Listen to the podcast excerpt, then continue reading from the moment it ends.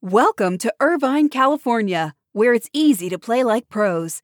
At the heart of Irvine's competitive culture is Great Park, the region's premier 194 acre multi sport complex, equipped for youth teams to Olympians and everything in between.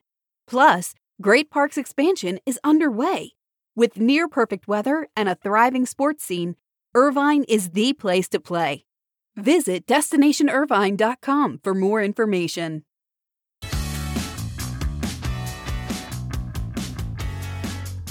As we head into a long Christmas weekend, we sports fans are blessed to have a full helping of the NBA, NFL, and both college football and hoops to choose from, with the NHL just around the corner.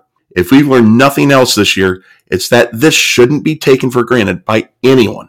And with that, I bring you the morning buzzcast for today, Wednesday, December 23rd. I'm Rick Ellington once again in for Abe Madkour. The Los Angeles Lakers opened up their NBA title defense on a bit of a down note last night losing their season opener to the Clippers, but they might be excused a bit if they were a bit distracted before tip off. The team was presented with their championship rings prior to the game, and they certainly fit in with the glitz and glamour associated with Southern California. There are a total of 805 stones of white and yellow diamonds and purple amethyst on the ring, which carry several details and references to the unique circumstances around the franchise's 17th title. One thing that was not unveiled last night was the team's championship banner that will hang in the Staples Center rafters. Well, the banner was actually there, but it was covered in black with only the words Stay tuned, Lakers family written on it. Both NBA Commissioner Adam Silver and Lakers CEO Jeanie Buss said it would be unveiled later when fans could attend a game.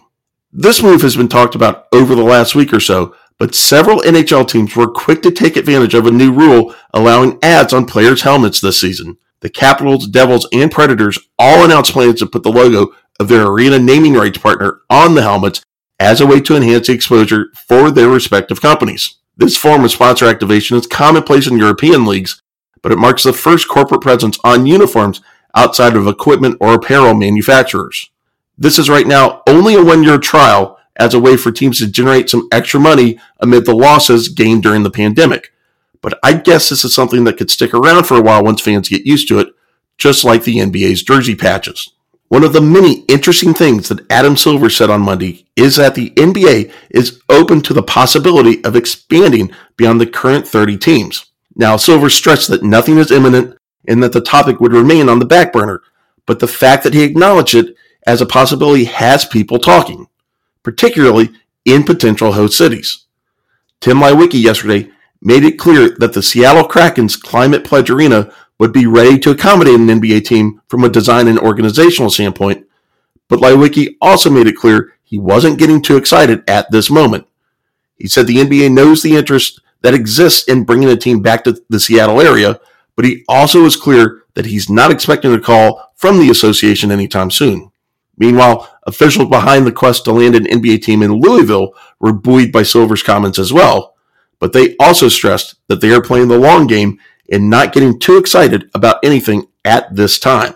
It is sure to be a special atmosphere in Annapolis on September 11th next year as Navy announced plans to host Air Force on the 20th anniversary of the terrorist attacks. The two schools typically play around the first weekend in October, but they agreed to move the game up to September to tie into the events around the anniversary. Navy AD Chet Gladchuk said the idea of playing the game on that date immediately popped into his mind when he saw that it would land on a Saturday in 2021. CBS has said that it will broadcast that game nationally. I'm sure there will be bigger games that afternoon regarding the polls and CFP implications, but I'd venture to say that this will be the most important game that takes place that day. If I was a betting man, I'd also lay a little bit down on the folks at ESPN's College Game Day setting up shop in Annapolis then. It should be quite a scene. As mentioned earlier, we here at Sports Business Daily are going to take a little bit of a break with Christmas on the horizon.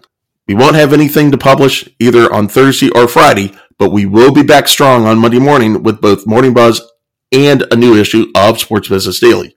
We certainly hope everybody has a great holiday season. Stay safe, wear a mask, and we will talk to you on Monday. Welcome to Irvine, California where it's easy to play like pros.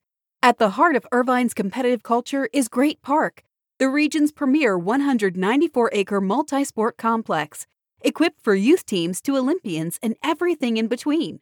Plus, Great Park's expansion is underway. With near perfect weather and a thriving sports scene, Irvine is the place to play. Visit destinationirvine.com for more information.